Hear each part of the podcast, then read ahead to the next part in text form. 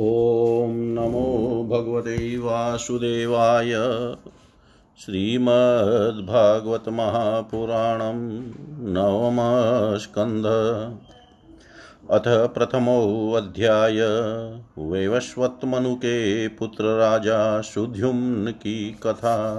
राजोवाच मन्वन्तराणि सर्वाणि त्वयोक्तानि श्रुतानि मे वीर्याण्यन्यन्नन्तवीर्यस्य हरेस्तत्र कृतानि च।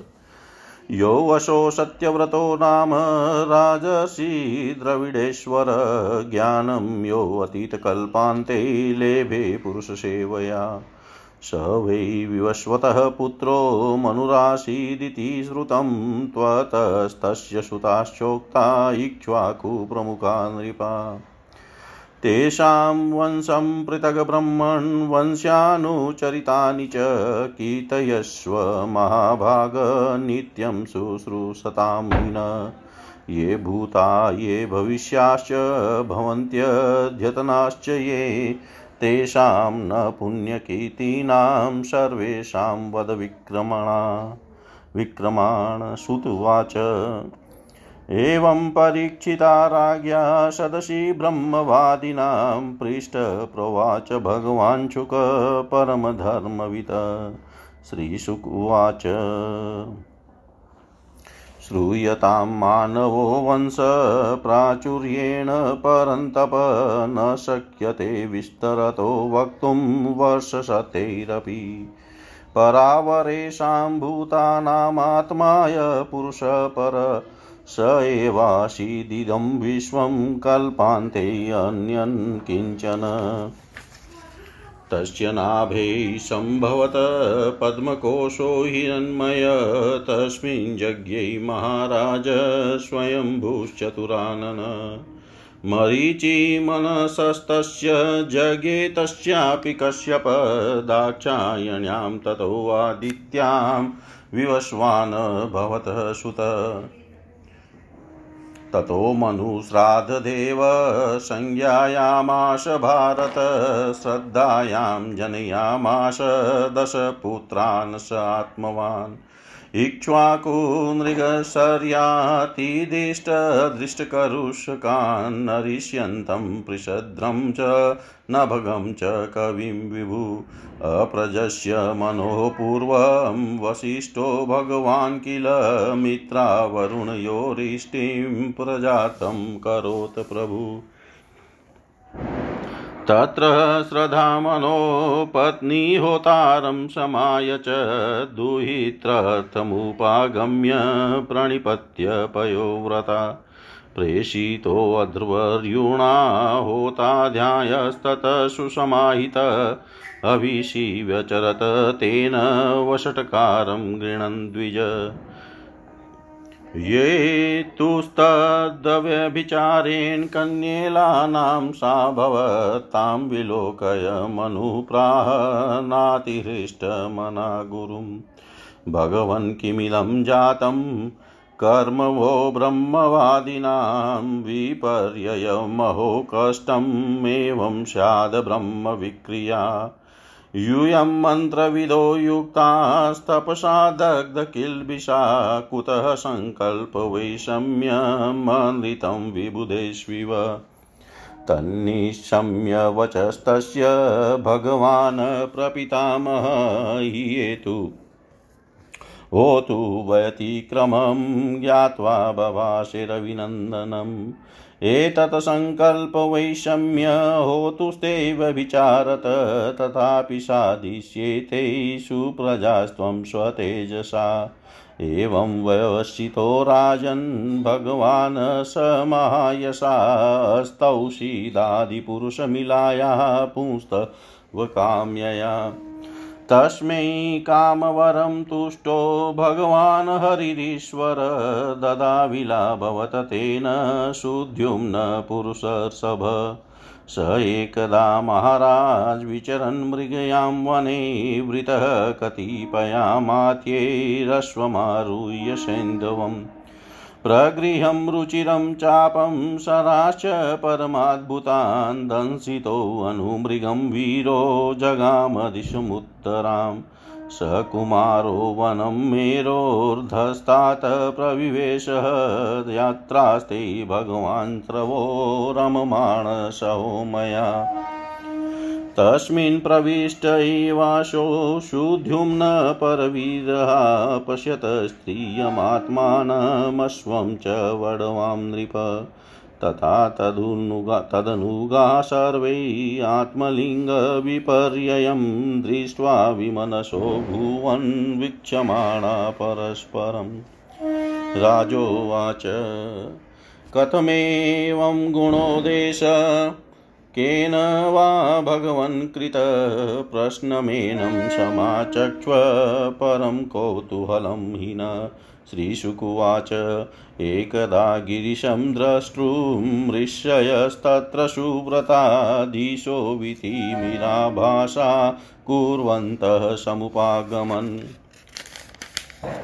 तान् विलोक्याम्बिका देवी विवासा व्रीडिता वृषं भर्तुरङ्कात् समुत्थाय नीवीमाश्वतपर्यधात् ऋषयोऽपि तयो वीक्ष्य प्रसंगं रममाणयो निवृता परयोस्तस्मान्नारायणाश्रमम् तदिदं भगवानाः प्रियाया प्रियकाम्यया स्थानं यः प्रविशेदेतत् स वै योषित भवेदिति ततः उद्ध्रुवं वनं तद् वै पुरुषा वर्जयन्ति सा चानुचरसंयुक्ता विचचार वनाद्वनम् अथ तामाश्रमाभ्यासे चरन्तीं प्रमदोत्तमां स्त्रीभिः परिवृतां वीक्ष्य चकमे भगवान् बुध च सापि तं चकमे शुभ्रू सोमराजसुतं पतिं स तस्यां जनयामास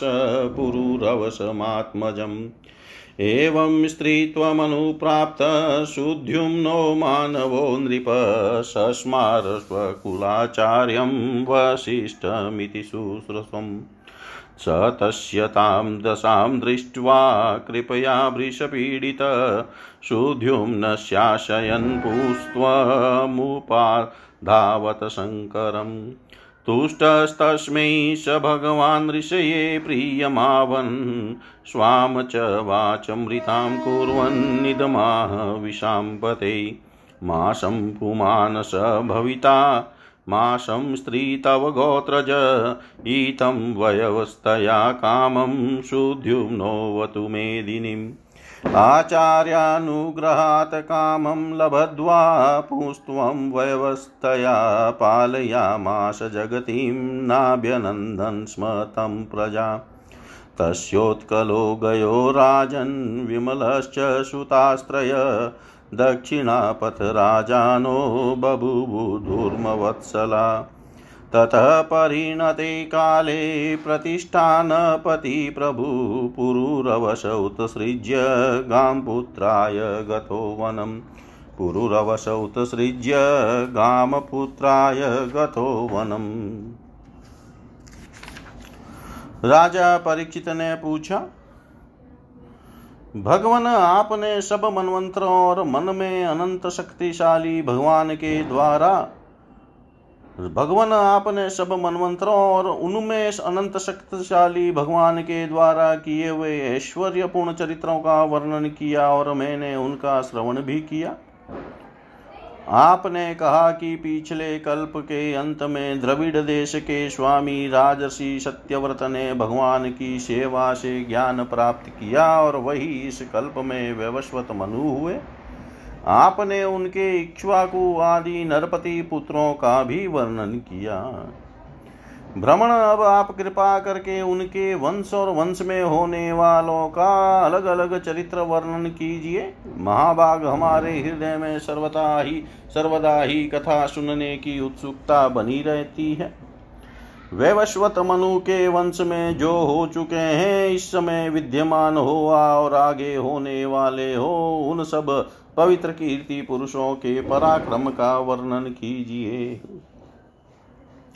सूत जी कहते हैं, शौनकादि ऋषियों ब्रह्मवादी ऋषियों की सभा में राजा परीक्षित ने जब यह प्रश्न किया तब धर्म के परम मर्मज्ञ भगवान श्री शुकदेव जी ने कहा श्री शुकदेव जी ने कहा परीक्षित, तुम मनुवंश का वर्णन संक्षेप से सुनो, विस्तार से तो सैकड़ों वर्ष में भी उसका वर्णन नहीं किया जा सकता। जो परम पुरुष परमात्मा छोटे बड़े सभी प्राणियों के आत्मा हैं, प्रलय के समय केवल वही थे, यह विश्व तथा और कुछ भी नहीं था। महाराज, उनकी नाभि से एक स्वर्णमय कमल कोश प्रकट हुआ, उसी में चतुर्मुख ब्रह्मा जी का आविर्भाव हुआ। ब्रह्मा जी के मन से मरीचि और मरीचि के पुत्र कश्यप हुए। उनकी धर्मपत्नी दक्षनंदनी अदिति से विवस्वान सूर्य का जन्म हुआ। विवस्वान संज्ञा नामक पत्नी से श्राद्ध देव मनु का जन्म हुआ। परीक्षित, परम मनस्वी राजा श्राद्ध देव ने अपनी पत्नी श्रद्धा के गर्भ से दस पुत्र उत्पन्न किए। उनके नाम थे इक्ष्वाकु, नृगशर्याति, दिष्ट, धृष्ट, करुष, नरिष्यंत, पृषद्र, नभग और कवि। वैवस्वत मनु पहले संतानहीन थे। उस समय सर्वसमर्थ भगवान वशिष्ठ ने उन्हें संतान प्राप्ति कराने के लिए मित्रा वरुण का यज्ञ कराया था। यज्ञ के आरंभ में केवल दूध पीकर रहने वाली वैवस्वत मनु की धर्मपत्नी श्रद्धा ने अपने होता के पास जाकर प्रणाम पूर्वक याचना की कि मुझे कन्या ही प्राप्त हो। तब अद्रवर्यु की प्रेरणा से होता बने हुए ब्राह्मण ने श्रद्धा के कथन का स्मरण करके एकाग्रचित से वशटकार का उच्चारण करते हुए यज्ञ कुंड में आहुति दी। जब होता ने इस प्रकार विपरीत कर्म किया तब यज्ञ के फलस्वरूप पुत्र के स्थान पर ईला नाम की कन्या हुई। उसे देखकर श्राद्ध देव मनु का मन कुछ विशेष प्रसन्न नहीं हुआ। उन्होंने अपने गुरु वशिष्ठ जी से कहा, भगवान, आप लोग तो ब्रह्मवादी हैं, आपका कर्म इस प्रकार विपरीत फल देने वाला कैसे हो गया? अरे, यह तो बड़े दुख की बात है। वैदिक कर्म का ऐसा विपरीत फल तो कभी नहीं होना चाहिए। आप लोगों का मंत्र ज्ञान तो पूर्ण है ही, इसके अतिरिक्त आप लोग जितेंद्रिय भी हैं तथा तपस्या के कारण निष्पाप हो चुके हैं। देवताओं में असत्य की प्राप्ति किए के समान आपके संकल्प का यह उल्टा फल कैसे हुआ? परीक्षित, हमारे वृद्ध प्रपितामह भगवान वशिष्ठ ने उनकी यह बात सुनकर जान लिया कि होता ने विपरीत संकल्प लिया है। इसलिए उन्होंने वैवस्वत मनु से कहा, राजन, तुम्हारे होता के विपरीत संकल्प से ही हमारा संकल्प ठीक ठीक पूरा नहीं हुआ। फिर भी अपने तप के प्रभाव से मैं तुम्हें श्रेष्ठ पुत्र दूंगा। परीक्षित, परम यशस्वी भगवान वशिष्ठ ने ऐसा निश्चय करके उस ईला नाम की कन्या को ही पुरुष बना देने के लिए पुरुषोत्तम भगवान नारायण की स्तुति की। सर्वशक्तिमान भगवान श्री हरि ने संतुष्ट होकर उन्हें मुंह मांगा वर दिया, जिसके प्रभाव से वह कन्या ही सुद्युम्न नामक श्रेष्ठ पुत्र बन गई। महाराज, एक बार सुद्युम्न शिकार खेलने के लिए सिंधु देश के घोड़े पर सवार होकर कुछ मंत्रियों के साथ वन में गए। वीर सुद्युम्न कवच पहनकर और हाथ में सुंदर धनुष एवं अत्यंत अद्भुत बाण लेकर हरिणों के पीछे भाग कर पीछा करते हुए उत्तर दिशा में बहुत आगे बढ़ गए। अंत में सुद्युम्न मेरू पर्वत की तलहटी के एक वन में चले गए। उस वन में भगवान शंकर पार्वती के साथ विहार करते रहते हैं। उसमें प्रवेश करते ही वीरवर सुद्युम्न ने देखा कि मैं स्त्री हो गया हूँ और घोड़ा घोड़ी हो गया है। परीक्षित, साथ ही उनके सब अनुचरों ने भी अपने को स्त्री रूप में देखा। यह सब एक दूसरे का मुंह देखने लगे। उनका चित्त बहुत उदास हो गया। राजा परीक्षित ने पूछा, भगवान, उस भूखंड में ऐसा विचित्र गुण कैसे आ गया? किसने उसे ऐसा बना दिया था? आप कृपा कर हमारे इस प्रश्न का उत्तर दीजिए, क्योंकि हमें बड़ा कौतूहल हो रहा है। श्री सुखदेव जी ने कहा, परीक्षित, एक दिन भगवान शंकर का दर्शन करने के लिए बड़े बड़े व्रतधारी ऋषि अपने तेज से दिशाओं का अंधकार मिटाते हुए उस वन में गए। उस समय अंबिका देवी वस्त्रहीन थी। ऋषियों को सहसा आया देख वे अत्यंत लज्जित हो गई। झटपट उन्होंने भगवान शंकर की गोद से उठकर वस्त्र धारण कर लिया। ऋषियों ने भी देखा कि भगवान गौरी शंकर इस समय विहार कर रहे हैं, इसलिए वहां से लौटकर वे भगवान नर नारायण के आश्रम पर चले गए। उसी समय भगवान शंकर ने अपनी प्रिया भगवती अंबिका को प्रसन्न करने के लिए कहा कि मेरे सिवा जो भी पुरुष इस पर स्थान में प्रवेश करेगा वह स्त्री हो जाएगा। परीक्षित, तभी से पुरुष उस स्थान में प्रवेश नहीं करते। अब सुद्युम्न स्त्री हो गए थे, इसलिए वे अपने स्त्री बने हुए अनुचरों के साथ एक वन से दूसरे वन में विचरने लगे। उसी समय शक्तिशाली बुध ने देखा कि मेरे आश्रम के पास ही बहुत सी स्त्रियों से घिरी हुई एक सुंदरी स्त्री विचर रही है। उन्होंने इच्छा की कि यह मुझे प्राप्त हो जाए। उस सुंदर स्त्री ने भी चंद्रकुमार बुध को पति बनाना चाहा। इस पर बुध ने उसके गर्भ से पुरुरवा नामक पुत्र उत्पन्न किया। इस प्रकार मनुपुत्र राजा सुद्युम्न स्त्री हो गए। ऐसा सुनते हैं कि उन्होंने उस अवस्था में अपने कुल पुरोहित वशिष्ठ जी का स्मरण किया। सुद्युम्न की यह दशा देख कर वशिष्ठ जी के हृदय में कृपावश अत्यंत पीड़ा हुई। उन्होंने सुद्युम्न को पुनः पुरुष बना देने के लिए भगवान शंकर की आराधना की। भगवान शंकर वशिष्ठ जी पर प्रसन्न हुए। परीक्षित, उन्होंने अपनी अभिला उनकी अभिलाषा पूर्ण करने के लिए अपनी वाणी को सत्य रखते हुए ही यह बात कही। वशिष्ठ, तुम्हारा यह यजमान एक महीने तक पुरुष रहेगा और एक महीने तक स्त्री। इस व्यवस्था से सुद्युम्न इच्छा अनुसार पृथ्वी का पालन करें। इस प्रकार वशिष्ठ जी के अनुग्रह से व्यवस्था पूर्वक अभिष्ट पुरुषत्व लाभ करके सुद्युम्न पृथ्वी का पालन करने लगे, परंतु प्रजा उनका अभिनंदन नहीं करती थी। उनके तीन पुत्र हुए, उत्कल, गए और विमल। परिचित, ये सब दक्षिणापथ के राजा हुए। बहुत दिनों के बाद वृद्धावस्था आने पर प्रतिष्ठान नगरी के अधिपति सुद्युम्न ने अपने पुत्र पुरुरवा को राज्य दे दिया और स्वयं तपस्या करने के लिए वन की यात्रा की। इति श्रीमद्भागवते महापुराणे पारमहंस्यां संहितायां नवम स्कंदे लोपाख्याने प्रथमो अध्याय। सर्वं श्रीशां सदाशिवार्पणमस्तु। ओं विष्णवे नमः। ओं विष्णवे नमः। ओं विष्णवे नमः। श्रीमद्भागवतः नवमो स्कंधः अथ द्वितीयो अध्याय। त्रिशद्रादि मनु के पांच पुत्रों का वंश। श्रीशुकुवाच। एवं गते अतः सुद्युम्ने मनुवेव स्वतः सुते पुत्रकामस्तपस्तेपे यमुनायां शतं समा तनोऽयजन्मनुर्देव मतपत्यार्थं हरिं प्रभुं इक्ष्वाकुपूर्वजान् पुत्रालेभे स्वसदृशान् दश प्रीषद्रस्तु मनोपुत्रो गोपालो गुरुणा कृतः पालयामास गातयत्तो रात्र्यां विराशन व्रतः। एकदा प्राविशद गोष्ठं सातुलो निशि वर्षति शयाना गाव उत्थाय भीतास्ता बभ्रमु मुर्वर्जयि। एकां चक्राह बलवान् साचुक्रोश भयातुरा तस्यास्ततः क्रन्दितं कृत्वा प्रीषद्रो अभिशसारः। खड्गमादाय तरसा प्रलिनोडुगणे निशि अजानन् हनन्दब्रभ्रो शिरः सादुल शङ्कया।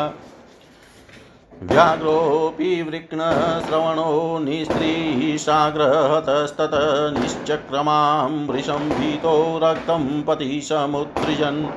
मन्यमानो हतं व्याघ्रं पुरुप्रीषद्रपरवीरहाद्राक्षितः स्वहतां बभ्रुं व्युष्टायां निशि दुःखितः। तं शशापकुलाचार्य कृतागः समकामतः नक्षत्रबन्धुः शूद्रस्त्वं कर्मणा भविता मुना। एवं सप्तस्तु गुरुणा प्रत्यगृणात् कृतांजलि अधारयदः व्रतं वीर उद्रवरेता मुनिप्रियम् वासुदेवै भगवती सर्वात्मनि परयं मलै एकान्तित्वं गतो भक्त्या सर्वभूतसुहृतसम विमुक्तसंगं शान्तात्मा संयताख्यो परिग्रह यदृच्छयोपपन्नेन कल्पयन् वृद्धिमात्मन आत्मन्यात्मानमादाय ज्ञानतृप्त समाहित विचचार महिमेतां जनान्ध बधिराकृति एवं वृतो वनं गत्वा दृष्ट्वा दावाग्निमुत्थितं तेनोपयुक्तकर्णो ब्रह्म प्राप परं मुनि कविः कन्यान विषयेषु निष्प्रहो विसृज्य राज्यं सह बन्धुभिः वनं निवेश्य चितिः पुरुषं स्वरोचिषं विवेशकेशोर्वया परं गतः करुषान् मानवादाशनकारुषा क्षत्रजातय उत्तरापतगोतारो ब्रह्मण्या धर्मवत्सला धृष्टा दधाश्रं भूतछत्रं ब्रह्मभूयं गतं चितो नृगस्य वंशसुमती भूतज्योतिस्ततो वसु वशो प्रतीकस्तत्पुत्र ओगवानोगवत्पत् वत्पिता कन्या चौगवती नाम सुदर्शनवाहताम् चित्रसेनो नरिष्यन्ता दृक्षस्तस्य सुतो भवत् तस्य मीडवास्ततः कूच इन्द्रसेनस्तु तत्सुतः वीतिहोत्रस्त्विन्द्रसेना तस्य सत्यस्रवा अभूतुरुस्रवा सुतस्तस्य देवदत्तस्ततो भवत् ततो अग्निवेश्यो भगवान् अग्निः स्वयं स्वयंभूतः सुतः कानिन इति विख्यातो जातु कर्ण्यो महान् ऋषिः ततो ब्रह्मकुलं जातमाग्निवेश्यायनं नृपः नरिष्यन्तान्वय प्रोक्तो दिष्टवंश मतः शृणु नाभागो दिष्टपुत्रोऽन्य कर्मणा वेश्यतां गतः भलन्दन् सुतस्तस्य वत्सप्रीतिभलन्दनात् वत्सप्रीते सुतः प्रांशुस्तत्सुतं प्रमतिं विदु खनित्रः प्रमतेश स्म खनित्र प्रमतेस्तस्माचाक्षुषोऽत विवंसति विवंसति सुतोरम्भ खनिनेत्रोऽस्य धार्मिक करन्धमो महाराज तस्यासीदात्मजो नृप तस्या विक्षिप्तसुतो यस्य मरुतश्चक्रवर्त्यम्भुत संवर्तोऽयाजयद यं वै महायोग्यं गिरसुत मरुतस्य यथा यज्ञो न तथान्यस्य कश्चन सर्वं हिरण्मयं त्वाशिद यत किञ्चित् चास्य शोभनम् अमाद्यदिन्द्रं सोमेन दक्षिणाभिद्विजातय मरुतः परिवेष्टारो विश्वे देवा सभासद मरुतस्य दमपुत्रस्तस्यासीद राज्यवर्धन सुधृतिस्तत्सुतो जज्ञैः शोधृते यो नरः सुत तत्सुतः केवल तस्माद् बन्धुमान् वेगवांस्ततः बन्धुस्तस्या भवदस्य तृणबिन्दु महीपति तं भेजे अलम्बुषाय देवी भजनीय गुणालयं वराप्सरा यतः पुत्रा कन्या चेडविडाभवत् तस्यामुत्पादयामाश विश्रवा धनदं सुतं प्रादाय विद्यां परमा ऋषि योगेश्वरात् पितु विशालशून्यबन्धुश्च धूम्रकेतुश्च तत्सुतः विशालो वंशकृतः राजा वैशालीं निर्ममे पुरीं हेमचन्द्रः सुतस्तस्य धूम्राक्षस्तस्य चात्मज तत्पुत्रात् संयमादातितः कृशाश्वः स देवज त्रिशाश्वात सोमदत्तो अबुधयो अश्वमेधेरिडस्पतिम् इष्ट्वा पुरुषमापाग्र्यां गतिं योगेश्वराश्रितः सोमदत्तिस्तु सुमतिस्तत्सुतो जनमे जय एते विशालभूपालास्त्रिणबिन्दोर्यशोधरा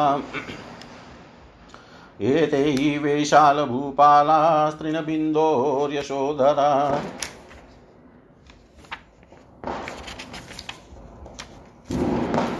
श्री सुखदेव जी कहते हैं, परीक्षित, इस प्रकार जब शुद्युम्न तपस्या करने के लिए वन में चले गए तब वैवस्वत मनु ने पुत्र की कामना से यमुना के तट पर सौ वर्ष तक तपस्या की। इसके बाद उन्होंने संतान के लिए सर्वशक्तिमान भगवान श्री हरि की आराधना की और अपने ही समान दस पुत्र प्राप्त किए, जिनमें सबसे बड़े इक्ष्वाकु थे।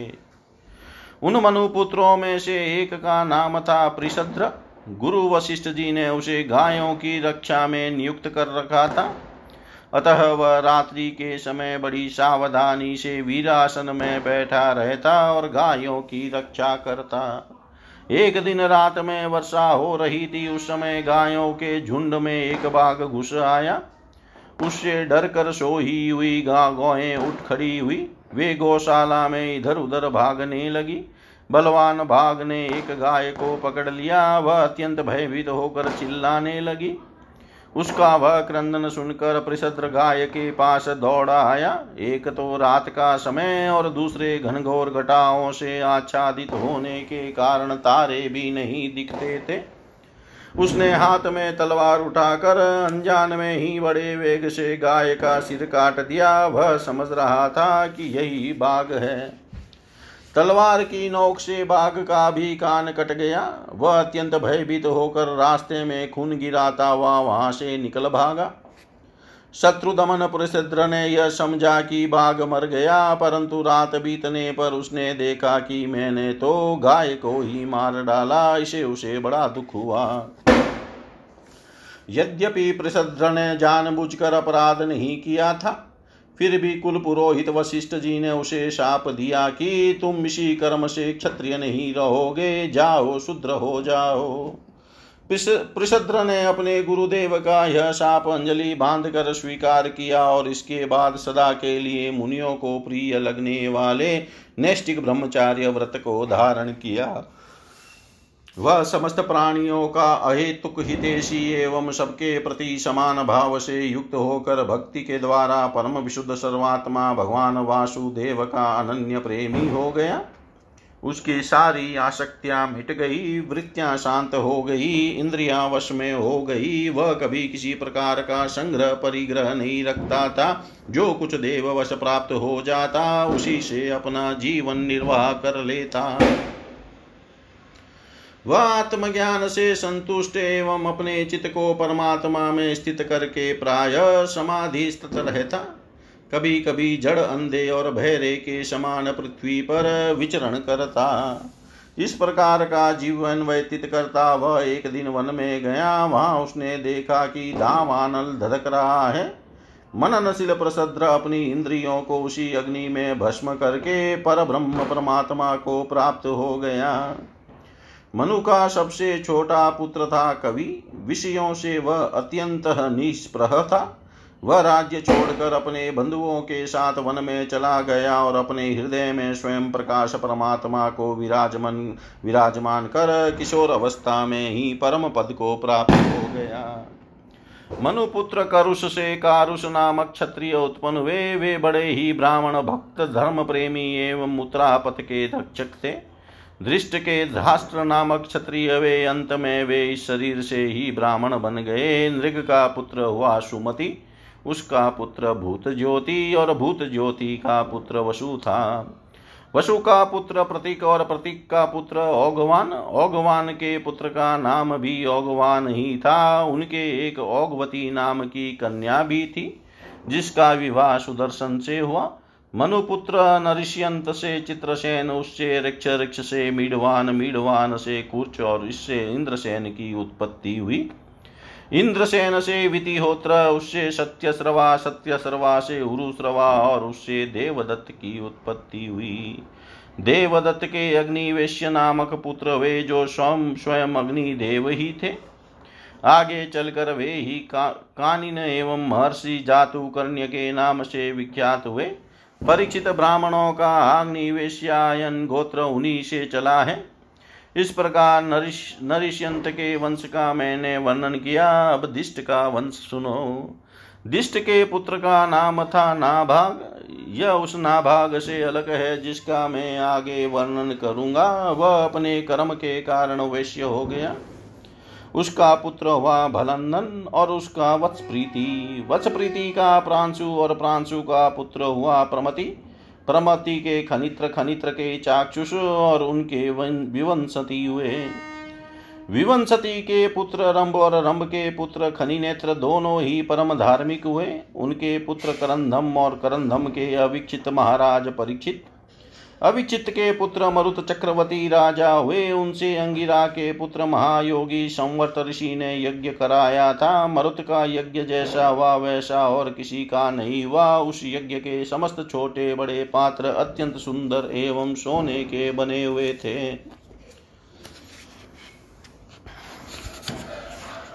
उस यज्ञ में इंद्र सोमपान करके मतवाले हो गए थे और दक्षिणाओं से ब्राह्मण तृप्त हो गए थे। उसमें परसने वाले थे मरुदगण और विश्वदेव सभासद थे। मरुत के पुत्र का नाम था दम, दम से राज्यवर्धन, उससे सुधृति और सुधृति से नर नामक पुत्र की उत्पत्ति हुई।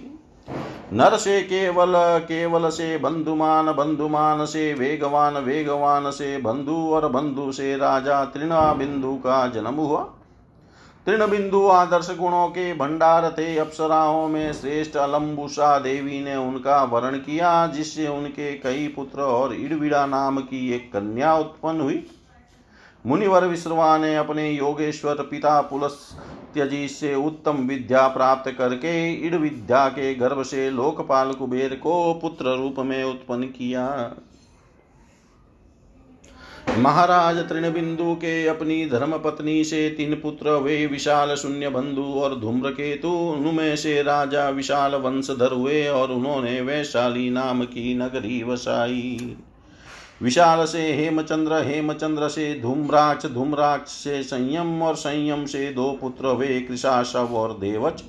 कृशाश्व के पुत्र का नाम था सोमदत्त। उसने अश्वमेध यज्ञों के द्वारा यज्ञपति भगवान की आराधना की और योगेश्वर संतों का आश्रय लेकर उत्तम गति प्राप्त की। सोमदत्त का पुत्र हुआ सुमति और सुमति से जन्मजय, जन्मेजय। ये सब तृण बिंदु बिंदु की कीर्ति को बढ़ाने वाले विशाल वंशी राजा हुए। इति श्रीमद्भागवते महापुराणे पारमहंस्यां संहितायां नवम स्कंधे द्वितीयो अध्याय सर्वं श्रीशां सदाशिवार्पणमस्तु। ओम विष्णवे नमः, ओम विष्णवे नमः, ओम विष्णवे नमः। श्रीमद्भागवतः नवम स्कंधः द्वितीयो अध्याय। महर्षि च्यवन और सुकन्या का चरित्र। राजा सर्याति का वंश। श्री शुकुवाच सर्याति मानवो राजा ब्रह्मिष्ठ स बभूव यो वांगिरसां सत्रे द्वितीयम उचिवान्। सुकन्या नाम तस्यासीत् कन्या कमललोचना। तया सार्धं वनगतो हि अगमत् च्यवनाश्रमम्। सा सखीभिः परिवृता विचिन्नवत्यङ्घ्रिपान् वने वल्मीकरन्ध्रैः ददृशे खद्योते इव ज्योतिषी। ते देव चोदिता बाला ज्योतिषी कण्टकेन वै अविद्यन्मुग्धभावेन सुस्रावाश्रिक्ततो बहु। सकृन्मुत्र निरोधो भूत् सैनिकानां च तत्क्षणात्। राजसीस्तमुपालक्ष्य पुरुषान् विस्मितो ब्रवीत्। अप्यभद्रं न युष्माभिः भागवस्य विचेष्टितं। क्व्यक्तं केनापि नस्तस्य कृतामाश्रम दूषणम्। सुकन्या प्राह पितरं भीता किंचित् कृतं मया द्वे ज्योतिषी अजानन्त्या निभिनैः कण्टकेन वै। दुहितुस्तदवचः श्रुत्वा सर्याति जात साध्वश मुनिं प्रसादयामास वल्मीकान् नितं शनैः। तदभिप्रायमाज्ञाय प्रादाददुहितरं मुने कृत्रान्मुक्तस्तं मामन्त्रय पुरं प्रायात् समाहित। सुकन्यां च्यवनं प्राप्य पतिं परं कोपनं प्रीणमाय प्रीणयामास चित्तज्ञा प्रमतानुवृत्तिभिः। कस्यचितः त्वतः कालस्य नाशात्यावाश्रमागतो तौ पूजयित्वा प्रोवाच वयो मे दत्तमीश्वरो। ग्रहं ग्रहीष्ये सोमस्य यज्ञे वामप्य सोमपो क्रियतामेव यो रूपं प्रमदानां यदीप्सितम्। वाडमित्यु चतुविप्रभिनन्द्य भीष्मत्तमो निमजतां भवानस्मिन् हृदये सिद्धिविनिर्मते। इत्युक्त्वा जरयाग्रस्तदेहो धमनी सन्ततः हृदं प्रवेशितो अश्वभ्यां वलिपलित विक्रिय।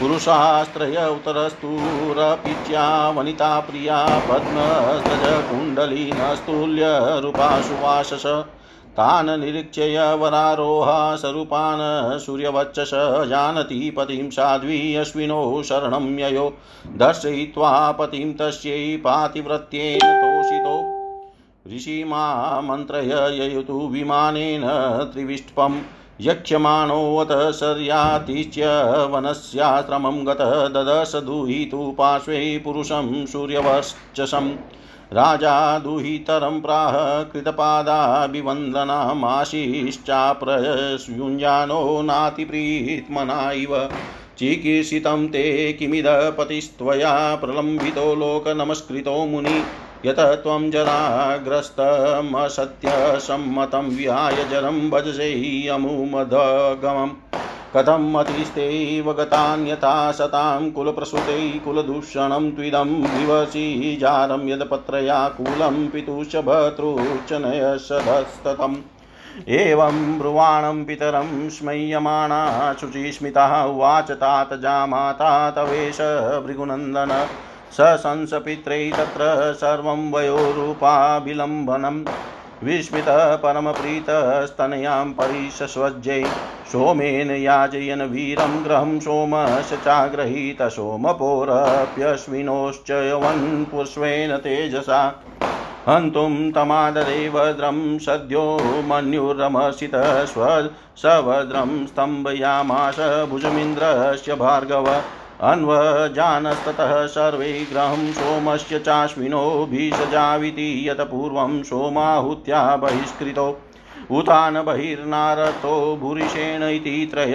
सर्यातेर्भवनपुत्रानतादरेवतो भवत् सोऽन्तः समुद्रे नगरीं विनिर्मार्य कुशस्थलीम् आस्थितो भुक्तः विषयानान् तादिनरिन्दम् तस्य पुत्रः शतं जज्ञे ककुद्यीं ज्येष्ठमुत्तमं ककुद्मी रेवतीं कन्यां स्वामादाय विभुं गतः कन्यावरं परिप्रष्टुं ब्रह्मलोकं पावृतम् आवर्तमाने गान्धर्वे स्थितो अलब्धक्षणक्षणं तदन्त आद्यमानस्य स्वाभिप्रायं न्यवेदय तच्छ्रुत्वा भगवान् ब्रह्मा प्रहस्य तमुवाच अहो राजन् निरुदास्ते कालेन हृदि ये कृता तत्पुत्र पौत्र नृप्तॄणां गोत्राणि च न शृण्महे कालो भियात स्त्रीणव चतुर्युग विकल्पित ततः गच्छ देवदेवांशो बलदेवो महाबल कन्या रत्नमिदं राजन् नररत्नाय देहि भो भुवो भारावताराय भगवान् भूतभावन अवतीर्णो निज निजांसेन पुण्यश्रवण कीर्तन इत्यादिष्टो अभिवन्द्याजं नृपश्वपुरमागत त्यक्तं पुण्यजनत्रासाद् भ्रातृभिदक्षवस्थितै सूतां दत्वा नवध्याङ्गी बलाय बलशालिनी बदर्याख्यं गतो राजा तप्तुं नारायणाश्रमम् बदर्याख्यं गतो राजा तप्तुं नारायणाश्रमम् श्री सुखदेव जी कहते हैं परीक्षित मनुपुत्र राजा सर्याति वेदों का निष्ठावान विद्वान था। उसने अंगिरा गोत्र के ऋषियों के यज्ञ में दूसरे दिन का कर्म बतलाया था। उसकी एक कमल लोचना कन्या थी, उसका नाम था सुकन्या। एक दिन राजा सर्याति अपनी कन्या के साथ वन में घूमते घूमते च्यवन ऋषि के आश्रम पर जा पहुँचे। सुकन्या अपनी सखियों के साथ वन में घूम घूम कर वृक्षों का सौंदर्य देख रही थी। उसने एक स्थान पर देखा कि बाबी दिमो दिमकों की एकत्रित की हुई मिट्टी के छेद में से जुगनू की तरह दो ज्योतियां दिख रही है। देव की कुछ ऐसी ही प्रेरणा थी। सुकन्या ने बाल सुलभ चपलता से एक कांटे के द्वारा उन ज्योतियों को भेद दिया। इससे उनमें से बहुत सा खून बह चला। उसी समय राजा सर्याति के सैनिकों का मलमूत्र रुक गया। राजर्षि सर्याति को यह देखकर बड़ा आश्चर्य हुआ। उन्होंने अपने सैनिकों से कहा, अरे तुम लोगों ने कहीं महर्षि च्यवन जी के प्रति कोई अनुचित व्यवहार तो नहीं कर दिया? मुझे तो यह स्पष्ट जान पड़ता है कि हम लोगों में से किसी न किसी ने उनके आश्रम में कोई अनर्थ किया है। तब सुकन्या ने अपने पिता से डरते डरते कहा कि पिताजी, मैंने कुछ अपराध अवश्य किया। मैंने अनजान में दो ज्योतियों को कांटे से छेद दिया है। अपनी कन्या की यह बात सुनकर शर्याती घबरा गए। उन्होंने धीरे धीरे स्तुति करके भांभी में छिपे हुए च्यवन मुनि को प्रसन्न किया। तदनंतर च्यवन मुनि का अभिप्राय जानकर उन्होंने अपनी कन्या उन्हें समर्पित कर दी और इस संकट से छूटकर बड़ी सावधानी से उनकी अनुमति लेकर वे अपनी राजधानी में चले आए। इधर सुकन्या परम क्रोधी च्यवन मुनि को अपने पति के रूप में प्राप्त करके बड़ी सावधानी से उनकी सेवा करती हुई उन्हें प्रसन्न करने लगी। वह उनकी मनोवृत्ति को जानकर उसके अनुसार ही बर्ताव करती थी। कुछ समय बीत जाने पर उनके आश्रम पर दोनों अश्वनी कुमार आए। च्यवन मुनि ने उनका यथोचित सत्कार किया और कहा कि आप दोनों समर्थ हैं, इसलिए मुझे युवा अवस्था प्रदान कीजिए। मेरा रूप एवं अवस्था में ऐसी कर दीजिए जिसे युवती स्त्रियां चाहती हो। मैं जानता हूं कि आप लोग सोमपान के अधिकारी नहीं हैं, फिर भी मैं आपको यज्ञ में सोम रस का भाग दूंगा। वैद्य शिरोमणि अश्वनी कुमारों ने महर्षि च्यवन का अभिनंदन करके कहा ठीक है, और इसके बाद उनसे कहा कि यह सिद्धों के द्वारा बनाया हुआ कुंड है, आप इसमें स्नान कीजिए।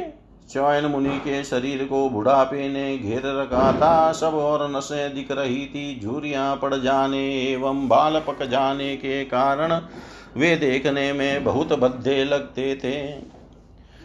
अश्विनी अश्वनी कुमारों ने उन्हें अपने साथ लेकर कुंड में प्रवेश किया। उसी समय कुंड से तीन पुरुष बाहर निकले। वे तीनों ही कमलों की माला, कुंडल और सुंदर वस्त्र पहने एक से मालूम होते थे। वे बड़े ही सुंदर एवं स्त्रियों को प्रिय लगने वाले थे। परम साध्वी सुंदरी कन्या ने जब देखा कि ये तीनों ही एक आकृति के तथा सूर्य के समान तेजस्वी हैं, तब अपने पति को न पहचान कर उसने अश्वनी कुमारों की शरण ली। उसके पातिव्रत्य से अश्वनी कुमार बहुत संतुष्ट हुए। उन्होंने उसके पति को बतला दिया और फिर च्यवन मुनि से आज्ञा लेकर विमान के द्वारा वे स्वर्ग को चले गए। कुछ समय के बाद यज्ञ करने की इच्छा से राजा शर्याती च्यवन मुनि के आश्रम पर आए। वहां उन्होंने देखा कि उनकी कन्या सुकन्या के पास एक सूर्य के समान तेजस्वी पुरुष बैठा हुआ है। सुकन्या ने उनके चरणों की वंदना की। शर्याती ने उसे आशीर्वाद नहीं दिया और कुछ प्रश्न से अप्रश्न से होकर बोले, दुष्टे, यह तूने क्या किया? क्या तूने सबके वंदनीय च्यवन मुनि को धोखा दे दिया? अवश्य ही तूने उनको बूढ़ा और अपने काम का न समझ कर छोड़ दिया, और अब तू इस राह चलते जार पुरुष की सेवा कर रही है। तेरा जन्म तो बड़े ऊंचे कुल में हुआ था, यह उल्टी बुद्धि तुझे कैसे प्राप्त हुई? तेरा यह व्यवहार तो कुल में कलंक लगाने वाला है। अरे राम राम, तू निर्लज होकर जार पुरुष की सेवा कर रही है और इस प्रकार अपने पिता और पति दोनों के वंश को घोर नरक में ले जा रही है। राजा शर्याती के इस प्रकार कहने पर पवित्र मुस्कान वाली सुकन्या ने मुस्कुरा कर कहा, पिताजी, ये आपके जामाता स्वयं भृगुनंदन महर्षि च्यवन ही हैं। इसके बाद उसने अपने पिता से महर्षि च्यवन के यौवन और सौंदर्य की प्राप्ति का सारा वृतांत कह सुनाया। वह सब सुनकर राजा शर्याती अत्यंत विस्मित हुए। उन्होंने बड़े प्रेम से अपनी पुत्री को गले से लगा लिया। महर्षि च्यवन ने वीर शर्याती से सोम यज्ञ का अनुष्ठान करवाया और सोमपान के अधिकारी न होने पर भी अपने प्रभाव से अश्वनी कुमारों को सोमपान कराया। इंद्र बहुत जल्दी क्रोध कर बैठते हैं, इसलिए उनसे यह सहा न गया। उन्होंने चिढ़कर शर्याती को मारने के लिए वज्र उठाया। महर्षि च्यवन ने वज्र के साथ उनके हाथ को वहीं स्तंभित कर दिया। तब सब देवताओं ने अश्विनी कुमारों को सोम का भाग देना स्वीकार कर लिया। उन लोगों ने वैद्य होने के कारण पहले अश्विनी कुमारों का सोमपान से बहिष्कार कर रखा था। परिचित सरियाती के तीन पुत्र थे, उतान, बही, आनर्त और भूरिसेन। आनर्त से रेवत हुए। महाराज रेवत ने समुद्र के भीतर कुछ स्थली नाम की एक नगरी बसाई थी। उसी में रहकर वे आनर्त आदि देशों का राज्य करते थे। उनके सौ श्रेष्ठ पुत्र थे, जिनमें सबसे बड़े थे ककुद्मी। ककुद्मी अपनी कन्या रेवती को लेकर उसके लिए वर पूछने के उद्देश्य से ब्रह्मा जी के पास गए। उस समय ब्रह्मलोक का रास्ता ऐसे लोगों के लिए बेरोक टोक था। ब्रह्मलोक में गाने बजाने की धूम मची हुई थी। बातचीत के लिए अवसर न मिलने के कारण कुछ वे कुछ क्षण वहीं ठहर गए।